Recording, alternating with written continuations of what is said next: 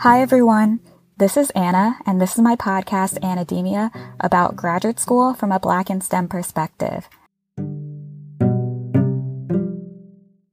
First off, I wanted to say that I hope everyone is staying safe and healthy during this pandemic that's going on. I know it's really scary, especially here in New York City where I am. So I'm wishing everyone the best and hope that everyone is doing well. This episode is about financing graduate school education, including tips on how to get that degree for little to no cost. I was going to say get that degree for free because it sounds good, but I know that's also hard to do. So maybe I'll say the free, but take it with a grain of salt.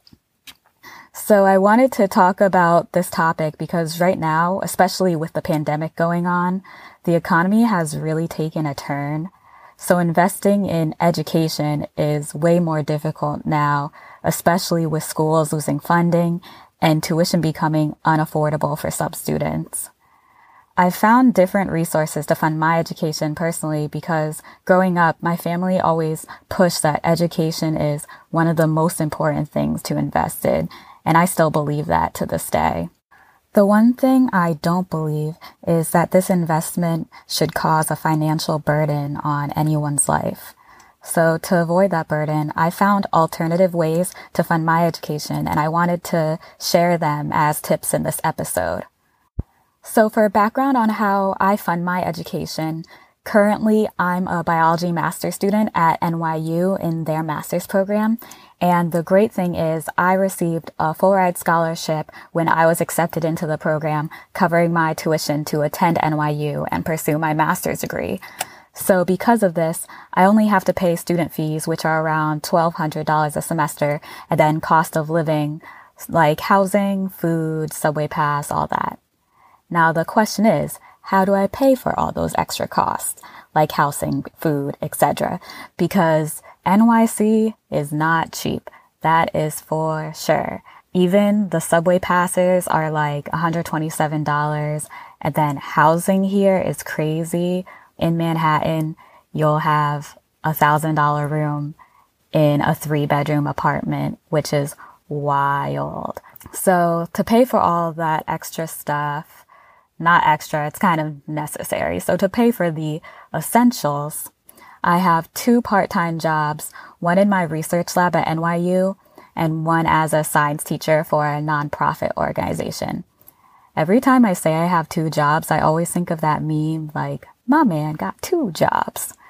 I don't got a man, but I do have two jobs. I actually really enjoy both of my jobs because my research allows me to get paid for being in lab. So that job is nice. So I'm in lab, but I'm also can focus on my research and get paid while doing that. And with my teaching job, I do fun science experiments with kids, which is so much fun for me too, because I get to teach these kids and get them interested in science. And it's such a great thing to see. Actually, one of my kids, I remember the second lesson I came up with, I was so proud of it. And we were doing it in class and shout out Matthew, one of my, um, 10 year olds I teach fourth grade. He came up to me and was like, I want to be a scientist just like you. And I was like, Oh my gosh, that's so cute. So yeah, it really brings me joy actually, my lab job and teaching. So I do have two jobs, but I have fun doing them. And then I also have side hustles. I feel like if you live in New York City, you automatically have some side hustles. So I do online surveys where if you fill out a certain amount of surveys, you get a cash deposit of about $20, which I know isn't much, but if you can play that right, $20 can be a grocery trip. And then sometimes I'll go through my closet and sell clothes I don't wear to thrift stores or online. And that's how I cover my expenses outside of school. Now, what you've all been waiting for, my tips to get that degree for free. I really like how that sounds. So my first tip is to start looking into grad school finances early when you're applying. Most programs have a financial aid section on their site where you can see how master's and PhD programs are being funded. PhDs are covered by tuition stipends and stipends for other expenses. And then you can also be a teaching assistant to get extra funds. For master's programs, it's a little bit more complicated because a lot of programs don't provide stipends covering tuition or outside school expenses. The best way to find out is to search the master's degree that you want to apply for and schools that give those master's students stipends. I did this and found a couple of programs for the biology degree that I wanted when I was applying. When I eliminated programs, I was down to only applying to four programs, but they all had stipends or some form of scholarship for master students. Another good way to find out early is to just call the school and ask directly if they don't have financial aid specifics on the master's program site. So if there's a master's program you really like and you really want to go to the school, just directly call them and ask, and they can provide you with information that way. My second tip is to take a gap year before graduate school. This will give you time to focus on your application without worrying about the stress of undergrad assignments and exams and you can save money as well. During this year, you can work in a position in your field and save money towards grad school so that you can attend and you also gain experience for your CV. In STEM, one way to do this is through research training grants like the NIH postbac training program, which lots of schools participate in, where you do full-time research in a lab and receive a stipend. There's also an NIH diversity supplement you can apply for if you're from an underrepresented group. I'll link those NIH resources in the episode description for everyone to find. My third tip is to work while in grad school. I know a lot of people in different master's programs who have their tuition either partially covered or fully covered by the companies they work for if their degrees will benefit their job. So let's say you take a gap year and you're working for this pharmaceutical company and you really like it there, but you also want to do your degree. If you're getting a degree that would benefit your job, you can probably ask your supervisor and see if there's any grad school cost coverings for your job description. And maybe it can work out that way. Another way is to work at the grad school that you are attending. Grad students can apply for a work study and get jobs on campus, like in the library or being a test grader, which won't be stressful and you can just kind of chill. Sometimes people even do their homework while they work. So it seems to be pretty chill job. And then in science, you can apply for teaching assistant positions in grad school.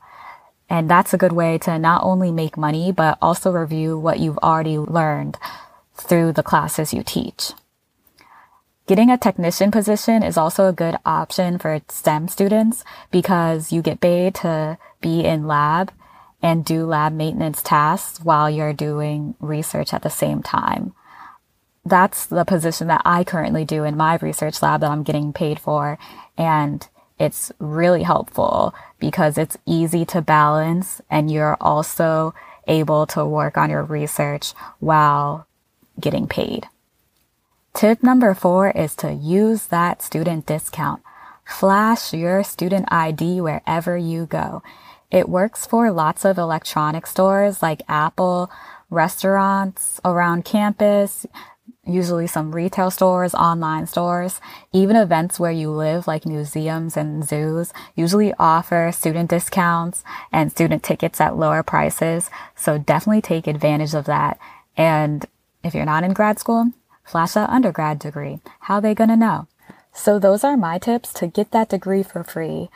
Number one is to look into grad student finances early when you're applying. Two, take a gap year before grad school.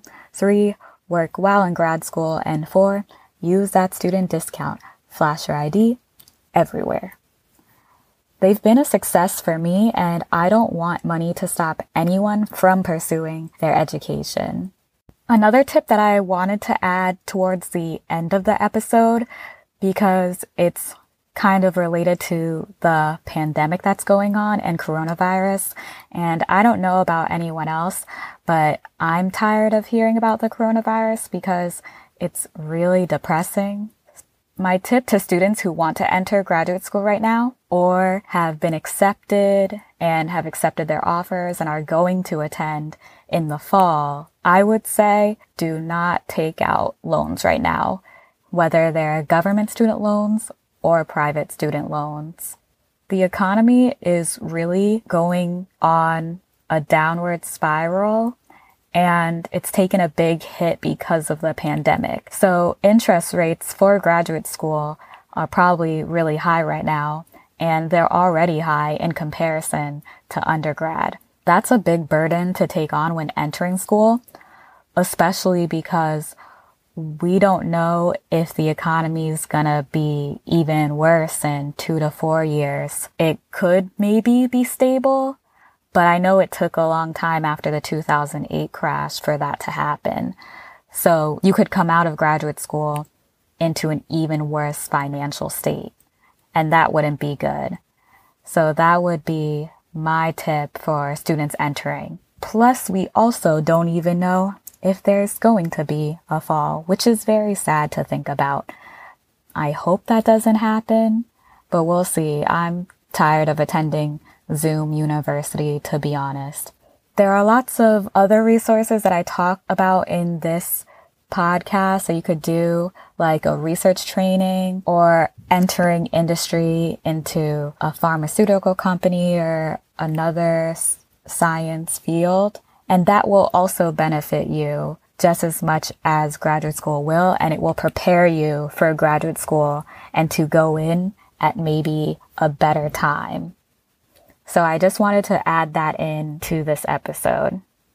If you want me to do a part two where I talk about financing undergrad, let me know because in this episode, I focus on financing graduate school because my podcast is about graduate school, but I also want to help undergrads because I have experience with funding my undergrad education as well.